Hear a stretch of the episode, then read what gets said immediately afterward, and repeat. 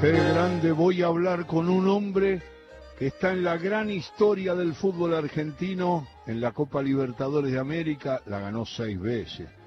Un zaguero central que supo jugar de marcador lateral donde quiera jugaba. Jugaba de seis, pero jugó de dos, de cuatro, de tres. Me lo dijo el perro Mena, que lo vio jugar en todos los puestos, sí, de líbero, pero era, era polifuncional el querido Francisco Pedro Manuel Sá, el Pancho Sá. Un abrazo, Pancho, ¿cómo anda? ¿Qué tal, Alejandro? ¿Cómo está? Muchas gracias por la presentación. Sí, así era, la verdad jugaban los cuatro, en las cuatro posiciones de, defensa. Eh, mire, acá dice en un diccionario que hizo Julio Macías, que es extraordinario, de los jugadores que jugaron en la selección, y usted jugó un mundial.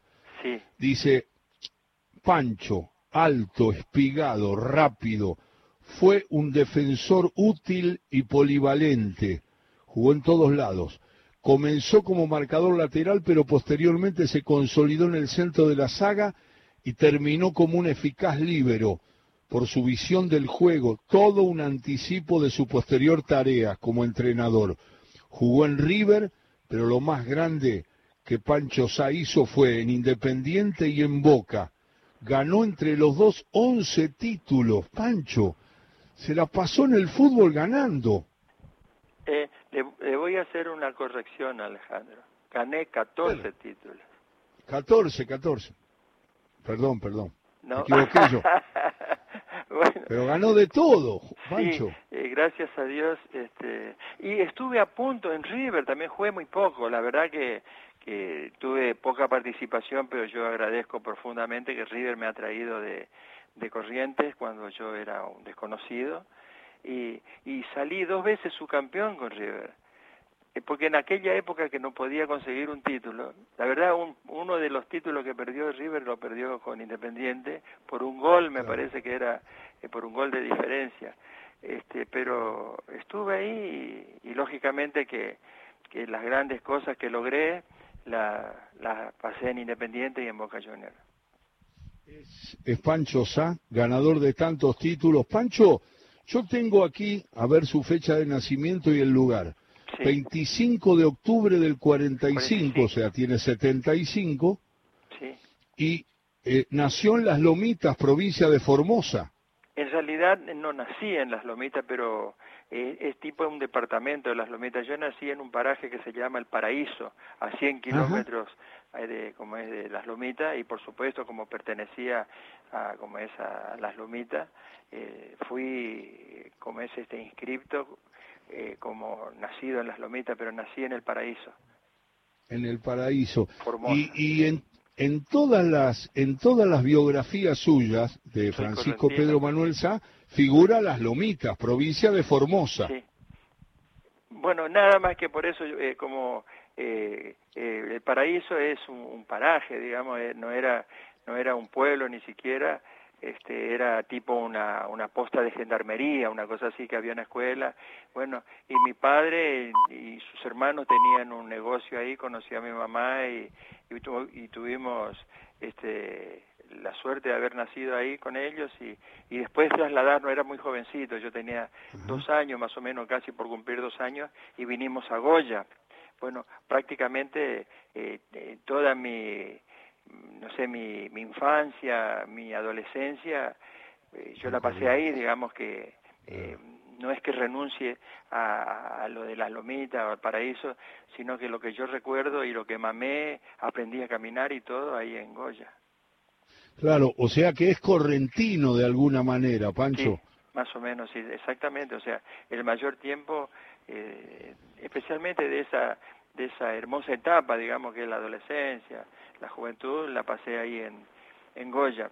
Pero, ¿sabe qué, Alejandro? Yo hace muchísimo tiempo que vivo en Buenos Aires, hace un poquito más de 50 años que vivo. O sea que soy más porteño que, que goyano, correntino y que formoseño. Ya es porteño. Pancho, ¿cuándo empieza la, permanente animación en las concentraciones de los equipos que integró con esa guitarra a mano para cantar canciones litoraleñas? Creo que integró un conjunto de música folclórica argentina y participó del Festival de Cosquín en Córdoba, ¿es verdad, Sa? Eh, sí, es verdad. Bueno, yo cuando cuando eh, vine a como a, River, eh, el año anterior nosotros con un conjunto, un grupo vocal este, de Corrientes ganamos un primer premio, digamos, participaban todas las provincias del país y bueno, y ganamos nosotros y, vinimos acá a Buenos Aires a grabar un disco y estuvimos. Entonces, yo tengo una, como es una anécdota que, que siempre la cuento y, y creo que vale la pena contarla y que usted seguramente se tiene que acordar, Alejandro. Eh, había un, jugador en Boca Junior que se llamaba José María Silvero, que era capitán del equipo. Bueno, José María Silvero se fue a, a, Huracán de Corrientes y como es y, y entonces, eh, bueno, nosotros jugábamos el campeonato regional en aquel tiempo y, y entonces este él en una en un momento me citó a tomar un café y me dijo mira Pancho quiero hablar con vos y te quiero decir esto vos sos un chico que tenés condiciones para venir a Buenos Aires jugar a Buenos Aires tenés que cuidarte y por supuesto y tenés que dedicarte o al fútbol o a la música. Vos elegís entonces este ahí tuve que elegir con gran dolor qué sé yo, para mi compañero, para decirle, bueno, que me separaba y que no iba a continuar más con el conjunto. Y bueno, pero José fue un visionario porque para mí fue importantísimo que él me haya hablado y vine y traje la guitarra acá a Buenos Aires, desde River, en Boca, en Comercial Independiente, especialmente eh, pasé mucho tiempo animando las concentraciones, cantando, los hacía cantar ahí a los muchachos, eh, las concentraciones y los viajes que teníamos en aquel tiempo eran bastante este, eh, como es este, cansadores, agotadores y, y bueno, eh, lejos de la familia y todas esas cosas, uno tiene que de alguna manera tratar de pasarla y con la guitarra la pasábamos bien.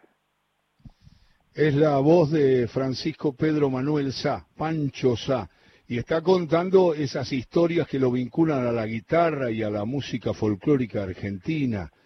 Y me puse a pensar, siempre que recuerdo una nota con usted en tantas radios, siempre recuerdo su natural agradecimiento a los compañeros de defensa en general. Me acuerdo que cuando hablaba de River, sobre todo de Independiente y de Boca, usted mencionaba a muchísimos futbolistas, algunos muy trascendentes, la mayoría eh, también ganaron con usted en esos equipos, y además se destacaron después en otros equipos. Pero usted siempre tenía una particular eh, tendencia a mencionar a esos jugadores de River, Independiente, Boca, sobre todo de estos dos últimos, diciendo que lo habían ayudado mucho a usted. ¿Los puede nombrar de nuevo?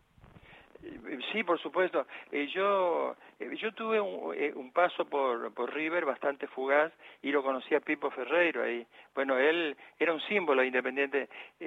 Alejandro, yo soy hincha independiente y bueno, y, siempre tuve una, una, una, una, una, buena relación con él, un buen compañero, la verdad, un gran tipo. Y él me presentó a Independiente y yo llegué a Independiente. Y bueno, y también a Independiente llega el zurdo Miguel Ángel López, digamos que, que estaba en River y, viene a, ahí.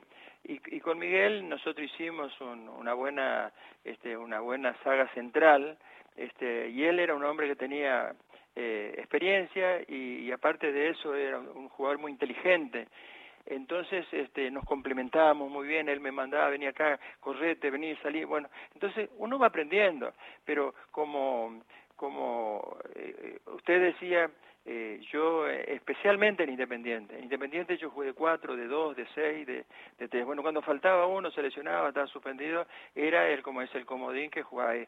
Pero donde me afirmé fue ahí como central, digamos, segundo central, con Miguel Ángel López, Comiso y como es el Chivo Pavoni del otro lado. Yo creo, eh, y esto también lo destaco, Alejandro, yo creo que en la historia de Independiente quizás sea una de las de la defensas más este, recordadas, digamos, este, quizás más que una delantera, a veces, Comiso, López, y Pavone, y hemos conseguido muchísimas cosas. Entonces, lógicamente, de que teníamos la fortuna en ese tiempo de jugar de seguido, este, y no, y, los jugadores no se iban a Europa porque eh, no había posibilidades, digamos, porque creo que, que como es que había tipo un tope de, de, de jugadores para, para ir un cupo y, y no, no podíamos ir pero jugamos y, nos entendíamos de memoria y especialmente cada uno a medida que va jugando este, va ganando experiencia. Y también me tocó en ese tiempo de Independiente, quizás un mejor, un buen momento, ir a la selección argentina. Primero jugué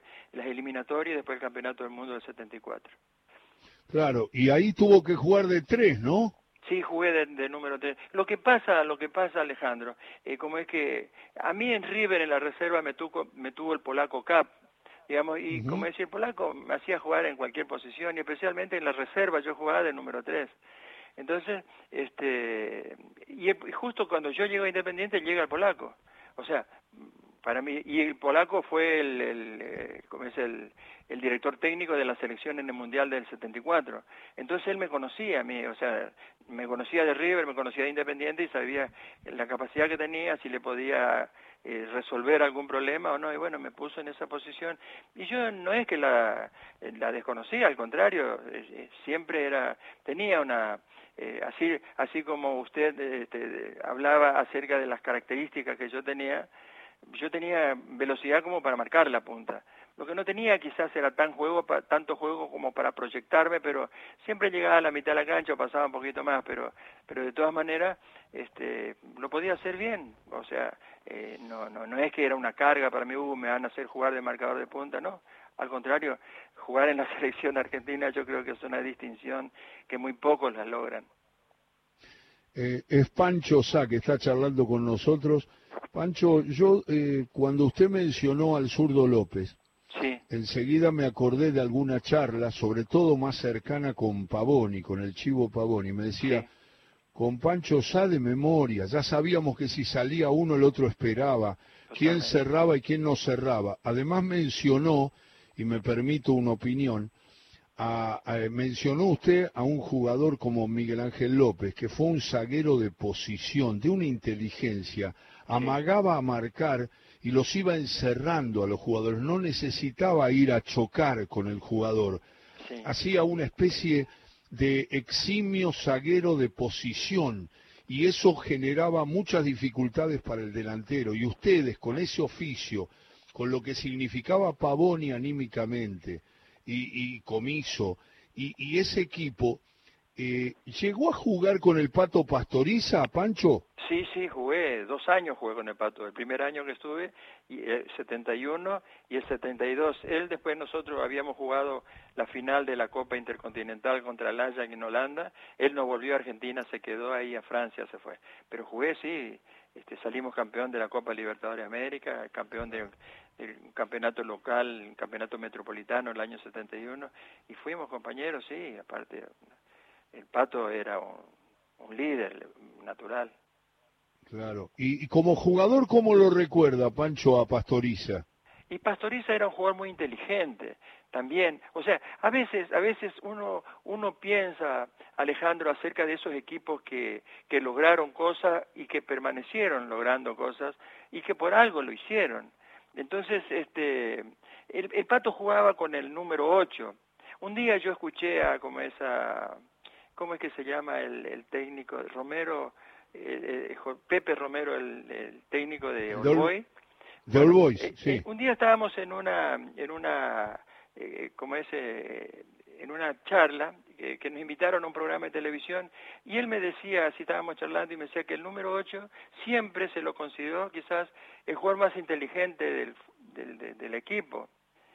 Bueno, y, yo creo que tenía mucha razón porque empecé a, recordar, digamos, todo, Miguel Brindisi, JJ López, que sé Enrique, eh, Tucho Méndez creo que jugaba de número 8, bueno, sí, Ardiles. Ardiles, y bueno, y así empecé, just, y empecé y digo yo, bueno, el Pato Pastoriza era muy inteligente, pero en realidad no era un número 8, el Pato Pastoriza era además un número 10, o sea, él era, era un jugador más de, de, como es, de juego, eh, tenía gol, tenía pase gol, cabeceaba bien, tenía buen físico y tenía presencia en la cancha. O sea, un tipo que quizás, eh, no sé si era eh, tan, como es este, tan conocedor, digamos, de, de, la literatura y ese tipo de cosas, pero el conocimiento que tenía de, de café, de calle, de barrio, era un, un tipo lo que Salamanca no da, digo como es, lo que Natura no da, Salamanca no presta, bueno, a él la Natura le dio una cosa extraordinaria que fue liderar sin proponérselo, era un jugador muy inteligente, tanto para jugar como para conducir un plantel. Eh, es Pancho Sá. Pancho, eh, recorriendo su historia, tuvo varios técnicos de distintas ideas. ¿Nos puede hacer un resumen de los que más le quedaron, de los que más acompañó esas ideas en general? Porque tuvo a Lorenzo, tuvo a, tantos, a tantos distintos al Toto Lorenzo, pero siempre muy importantes para usted y además generadores de grandes conquistas también. Bueno, sí, en, realidad en Independiente, eh, y, después voy a contarle un poquito de boca, en Independiente eh, cada, cada año teníamos un técnico diferente y no sé por qué. La verdad, pues todos conseguían algo, pero se iban del club, no sé. Este, pero creo que cada uno de ellos aportó lo suyo. Pero yendo a Boca, eh, yo creo que de todos los técnicos que tuve, Juan Carlos nos dejó una marca a todos, digamos, a todos los que jugaron, jugamos en aquel tiempo en, en Boca sí, Juan Carlos Lorenzo, el Toto, este, nos dejó una marca, digamos, que, hizo que, nosotros pensáramos, o por lo menos yo, pero creo que casi todos mis compañeros coinciden en lo que estuvimos en Boca, de que él armó un gran equipo, digamos, con jugadores que estaban en el club y con otros que vinieron, y, este, y estuvimos jugando como cuatro años consecutivos, pero desde que yo llegué al club, desde que lo conocía a Juan Carlos, vi que era un tipo diferente, digamos, tenía, eh, era, ¿cómo le puedo decir? Era moderno en aquel tiempo, era exigente, tenía hasta mal carácter, pero, pero un hombre muy exigente y sabía, eh, veía bien eh, el fútbol y los ubicaba bien a los jugadores, buscaba los complementos y creo que, que, que como es que tenía era un gran motivador, gran exigente, y, creo que de todos los que yo tuve, con el respeto de cada uno de los que tuve, me parece que fue el mejor. Ajá, mire usted, en el vistazo comparativo, Francisco Pedro Manuel Sá, Pancho Sá, destaca Lorenzo. ¿Me nombra dos o tres más? Bueno, don Ángel Labruna, por ejemplo, él me hizo debutar en primera en el fútbol profesional. O sea que por supuesto que a él estoy agradecido. Este, y Don Ángel ha conseguido cosas muy importantes, especialmente para River, tanto como jugador como técnico ha conseguido cosas importantes. Y donde anduvo siempre mm, hizo cosas buenas, pero era diferente a, Juan Carlos. Eh, creo que eh, Don Ángel era más armador de equipos y, y como es y y Juan Carlos también era armador de equipo, pero aparte de eso le, daba otra otra cosa. Este, y de los que yo tuve, bueno, eh, como ese Polaco Cap, el recuerdo de, también de siempre, este, de Humberto Maggio, del Hacha, que fueron los técnicos que tuve, de cada uno de ellos yo recibí enseñanzas, y Pipo Ferreiro, que prácticamente fue mi hermano mayor, el hombre que se jugó por mí para traerme a Independiente, jamás yo pensé que que, lo podía hacer. Y bueno, y creo que más o menos esos fueron todos los técnicos que tuve. Lo tuve a Silvio Marzolini ya en el final de mi carrera, jugué muy poco, pero salió campeón con, con Boca. También todos tienen, cada uno de ellos han tenido sus, sus, cosas. Ratín también, me acuerdo que, que estuvimos en Boca. O sea que lo nombré a casi todos los técnicos que los tuve.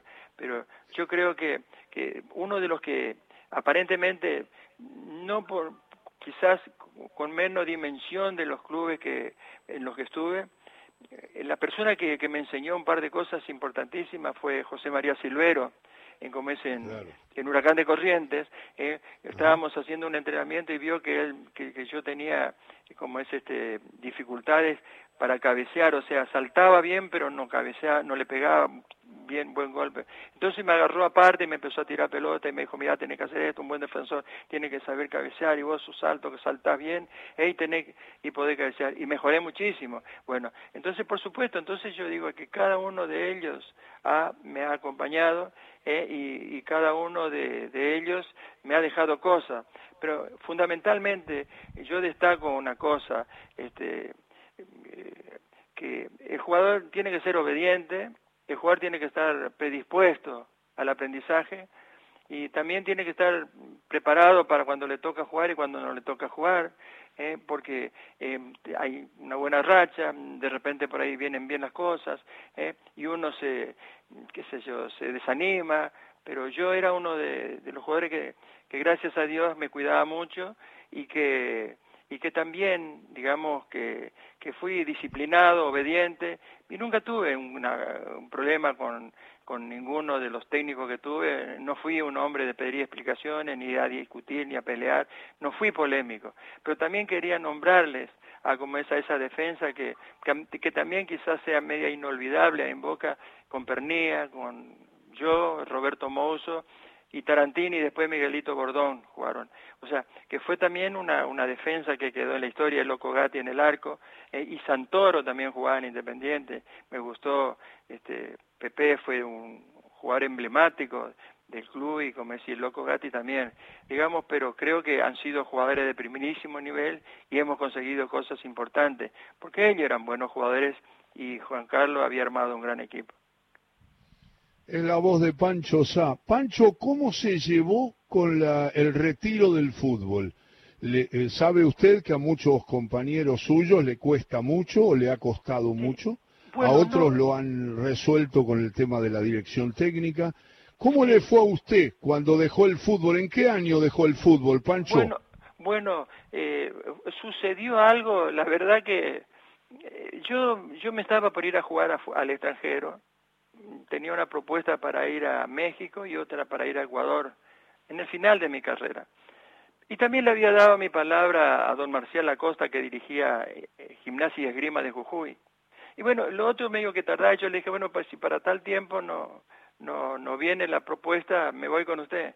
La verdad que no me quise ir, pero bueno, me fui, ya le había dado mi palabra. Y jugué cinco minutos en como Gimnasia Esgrima y Jujuy, y como si me rompí el ligamento lateral de la rodilla, y bueno, entonces, por supuesto, me operé y vine. Y para recuperarme, este, porque dije yo ya, pensé que ya estaba ya en tiempo de dejar, tenía 36 años. Y entonces armé un conjunto con unos amigos que tenía y anduvimos cantando y como es y, y actuando ahí por la televisión en algunas peñas y, y bueno y, y para mí prácticamente eh, no sentí, digamos, de dejar el fútbol, porque tenía dentro de todo esa pasión que tenía, que también era el canto, la música, y me ayudó muchísimo. Pero pronto eh, Juan Carlos Lorenzo me llevó a Vélez a trabajar con él de ayudante de campo, y, y bueno, y ahí empecé, a, a dirigir, eh, primero estuve con él, después empecé en, comencé en Boca Unidos de Corrientes, y ahí el exjugador eh, pasó de lado y no sentí el cambio. La verdad, así como hay otros que extrañan mucho y que, y que es muy fuerte el, como es el golpe de, dejar el fútbol, yo no lo sentí. Es Pancho Sá quien está hablando. Pancho, le hacemos la pregunta a todos, eh, a todos los que pasan por nuestro todo con afecto. La pregunta es, eh, de todo lo que vio, de todo lo que recibió, de información, de, de, video, de todo lo que ha visto y ha enfrentado y ha compartido, ¿ha visto usted o siente que hay un jugador que esté por encima de Diego Maradona? Y la verdad que, eh, qué sé yo, yo, yo, yo nombro a tres jugadores para mí, para mí en el mismo nivel. O sea, Pelé, Maradona y Messi. Eh, ¿Por qué a los tres en el mismo? Porque fueron los únicos tres jugadores en toda la historia del fútbol que han dejado afuera gente para verlo, aún en partidos amistosos. Entonces eso yo creo que marca una diferencia. Con Diego me tocó la, la, la, la, suerte del último año que yo jugué en Boca, en el 81, digamos, de participar, ser compañero de él y, bueno, y ganamos un campeonato. Pero sí, eh, Diego ha sido un jugador excepcional, muy querido, pero Pelé fue un jugador extraordinario y Messi yo lo veo, es, qué sé yo, es descomunal las cosas que hacen. O sea que esos tres para mí son incomparables, están en un escalón eh, arriba, digamos, que los demás. Y después, qué sé yo, me tocó marcarlo a Johan Cruyff, que fue un jugador estupendo, extraordinario, qué sé yo, Ribeliño, no sé, bueno, qué sé yo, eh, eh, han habido jugadores extraordinarios, el Bocha Bochini, por ejemplo, que lo tuve de compañero, un jugador excepcional, Riquelme, por ejemplo, que, o sea, le estoy nombrando jugadores que, que pero para mí el top son ahí, esos tres para mí, yo no quiero decir que Diego fue más que que Pelé, porque Pelé fue un jugador extraordinario, lo que pasa es que no se lo vio. Y a Messi lo vemos todo y, y realmente hace casi 20 años que está jugando en un primerísimo nivel y eso habla de él, no sé, 33 años y está goleador de, del torneo que está jugando, el torneo español, que es muy importante. Así que, pero yo una cosa le quiero decir. A ver. Eh, lo que le quiero decir es esto, Alejandro. Yo soy un agradecido de la vida, soy un agradecido a Dios yo sé que Dios ha formado parte de todo esto, de que me ha cuidado, me ha guardado, me ha protegido, porque el fútbol me dio una familia y todo lo que yo tuve. Creo que, bueno, soy un hombre de fe y creo que Él tiene mucho que ver en todo esto. Tengo mi familia, están todos bien, tengo hijos, tengo nietos y, y siempre sigo en el fútbol. Yo estoy trabajando en Independiente, estoy en, en las divisiones inferiores, nada más que ahora, porque como somos de riesgo los los veteranos no voy a trabajar, pero estoy ahí formando parte de, un grupo selectivo, digamos, que vamos a, probar chicos para traer algo. Qué bueno eso, saber que ustedes, que han marcado rumbos, caminos, eh, estén trabajando, tengan la vigencia que se merecen. Eh, a veces el fútbol juega una carta de olvido que nos, nos hace muy mal. El otro día estuve hablando con Guzmán y con Garabal, que forman parte de esos futbolistas solidarios que piden ayuda y que nosotros somos canal para, para cualquier eh, persona que quiera este, acercarse, porque hay muchos jugadores que terminan, Pancho, usted tiene un altísimo sentido de la gratitud y sabe bien que hay muchos compañeros, colegas, rivales, que terminan en la soledad, en la indigencia, y que la verdad que poca protección y mucha vulnerabilidad. Y eso usted lo sabe, por eso ha dicho lo que ha dicho recién, que está agradecido a todo lo que ha pasado. Pero el otro día hablando con Guzmán, que usted conoce bien a Juan Carlos. Sí, fui, eh, fuimos compañeros en River. Claro, en River. Y yo digo que, que hay muchos jugadores que sufren ese olvido, ese abandono, esas situaciones límite que, bueno, que se está tratando de reparar por un grupo de futbolistas solidarios, ¿no? Sí, bueno, yo veo incluso la mutual de, de, Boca, por ejemplo, Independiente quiso hacerla y todavía no la pudo hacer, o qué sé yo, la casa del futbolista. Yo creo que, que si hay una cosa buena en toda esta, esta parte del tiempo, es la comunicación. Y quizás en otro momento nosotros eh, desconocíamos, digamos, cómo estaba un compañero, eh, no nos podíamos hablar, no nos podíamos comunicar, pero mire, nosotros eh, ahora con los muchachos de Independiente, lo que jugamos en aquel tiempo y algunos que, jugaron en otro tiempo, eh, tenemos un programa el día jueves y, nos charlamos y qué sé yo, y hablamos y nos contamos, aunque a veces contamos historias ya repetidas, pero, siempre es muy bueno para nosotros. Entonces, eh, siempre también sabemos de aquel jugador que fue compañero nuestro que posiblemente está pasando una situación difícil y bueno, eh, de alguna u otra manera también siempre nos acercamos o vemos qué podemos hacer. Pero gracias a Dios, digamos, de todos esos compañeros buenos que he tenido, este, ninguno está en, en una situación difícil. Pero es cierto, yo sé, Juan Carlos, vuelta y media me llama, Guzmán, eh, con Garabal no lo conozco, eh, pero pero Juan Carlos siempre se preocupa, Micheli, me acuerdo, que, que como que estaba siempre con el tema de la casa del futbolista y, y bueno, o sea que hubo una, una pequeña apertura, pero es difícil, es difícil, eh, a veces el jugador de fútbol quizás nunca deja de ser jugador de fútbol y, si me perdona la frase, no se baja del caballo y cree que siempre fue un, un futbolista y que lo van a venir a buscar. Entonces yo creo, yo creo, eh, Alejandro, que uno se tiene que ir capacitando, se tiene que preparar, sabe que, que como es que eh, la vida no, no, no, no, no dura mucho, especialmente para el futbolista, y después, bueno, el director técnico, hoy los más jóvenes son los que te van desplazando. Entonces uno se tiene que ir actualizando, se tiene que adecuar a los tiempos que se viven y bueno, y en eso también creo que nosotros somos este, eh, compañeros de que ayudamos en lo que podemos al que tiene problemas. Eh, lamentablemente se desconoce porque muchas veces es tan amplio, digamos, el, el mundo del fútbol que hay, hay como es, hay situaciones que uno este, no puede no puede saber, digamos, por si no le dicen, mira, pasa tal cosa, pasa tal otra. Y también quisiera aprovechar y saludar, yo sé que es una persona que, que fue muy querida y que quizás haya estado bastante olvidado. Martín Pando, que falleció ayer, un, como es un, un hombre que ha trabajado en las divisiones inferiores de, de River y ha sido un grande, un gran tipo, un, un hombre conocedor y que también quizás estuvo olvidado por mucho tiempo. Y sí, y sí, Pando es uno de los olvidados, perfecto lo que marca. Y es un dolor también haberlo perdido a Martín Esteban Pando de River. Bueno, las cosas son lamentablemente dolorosas, pero hay que enfrentarlas y decir un testimonio y aparecer y charlar y comentar es muy importante. Por eso siempre nos quedamos con una despedida suya que hicimos hace unos años en esta misma radio nacional. Usted se permitió en una evocación saludar a todos sus compañeros y a todos los futbolistas que lo acompañaron en su campaña con siempre ese sentido alto de la gratitud, diciendo donde quiera que estén, donde estén los saludo a todos, mis compañeros de River, de Boca, de Independiente, los saludo a todos, porque todos de alguna manera, decía usted, Pancho Sá, todos de alguna manera me ayudaron a completar una trayectoria de la que me siento orgulloso. Y me parece que ahora lo sigue pensando igual que antes, ¿no, Pancho?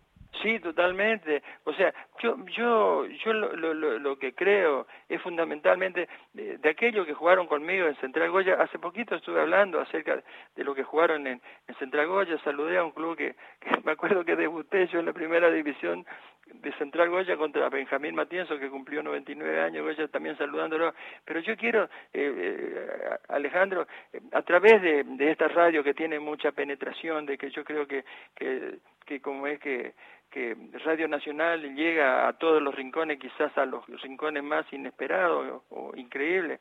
Entonces, yo sé que atrás de la radio siempre hay alguien que está escuchando, alguien que seguramente le pone atención a esto y que seguramente le hicimos recordar algunas cosas. ¿eh? Por ejemplo, qué sé yo, recuerdo del Mencho Balbuena, yo hace poquito falleció, eh, un gran compañero, digamos, Alfredito Graciani, o sea, que, que, que, que como es que, que, que han desaparecido y que su familia, o de alguna manera nunca más estuvimos conectados. Pero esto es la magia de la radio, de poder transmitirle, decirle, bueno, que estoy agradecido de todos ellos y que a todos ellos eh, han sido mis compañeros inolvidables. Compañero que me ha dado la vida, compañero que me dio el fútbol. El fútbol me dio una familia, me dio compañeros, amigos y me ha dado, digamos, una, una cierta eh, comodidad, digamos, porque gracias a Dios no tiro manteca al techo, no soy un hombre millonario, pero vivo bien, soy feliz porque tengo una familia, tengo hijos, tengo nietos, tengo trabajo y tengo todo lo que puede eh, necesitar un hombre. Entonces, ¿qué más? Eh, agradecerle a cada uno de aquellos que formaron parte de los planteles que ganamos y también de los que perdimos. ¿Eh? para mí los directores técnicos, los preparadores físicos, los ayudantes de campo, ¿eh? que todos ellos tienen también eh, quizás una trayectoria no tan notoria que por ahí no se lo ve tanto como se lo ve al director técnico, pero yo creo yo creo que, que como es que cosas que, que le distingo, eh, yo tengo, cumplí 51 años de casado recién, o sea, tengo la misma esposa, como le digo a muchos, a muchos, tengo la misma esposa, tengo la misma dirección y el mismo número de teléfono hace más de 50 años. le mando un abrazo grande, Pancho, le mando un abrazo grande, es un placer hablar con usted un saludo grande y en cualquier momento estamos charlando de nuevo. Bueno, con todo gusto y ese saludo para todos mis amigos, para todos los que fueron mis compañeros, amigos y compañeras. Adiós, un abrazo grande para usted y para todos sus compañeros, para su audición. Hasta siempre. Pancho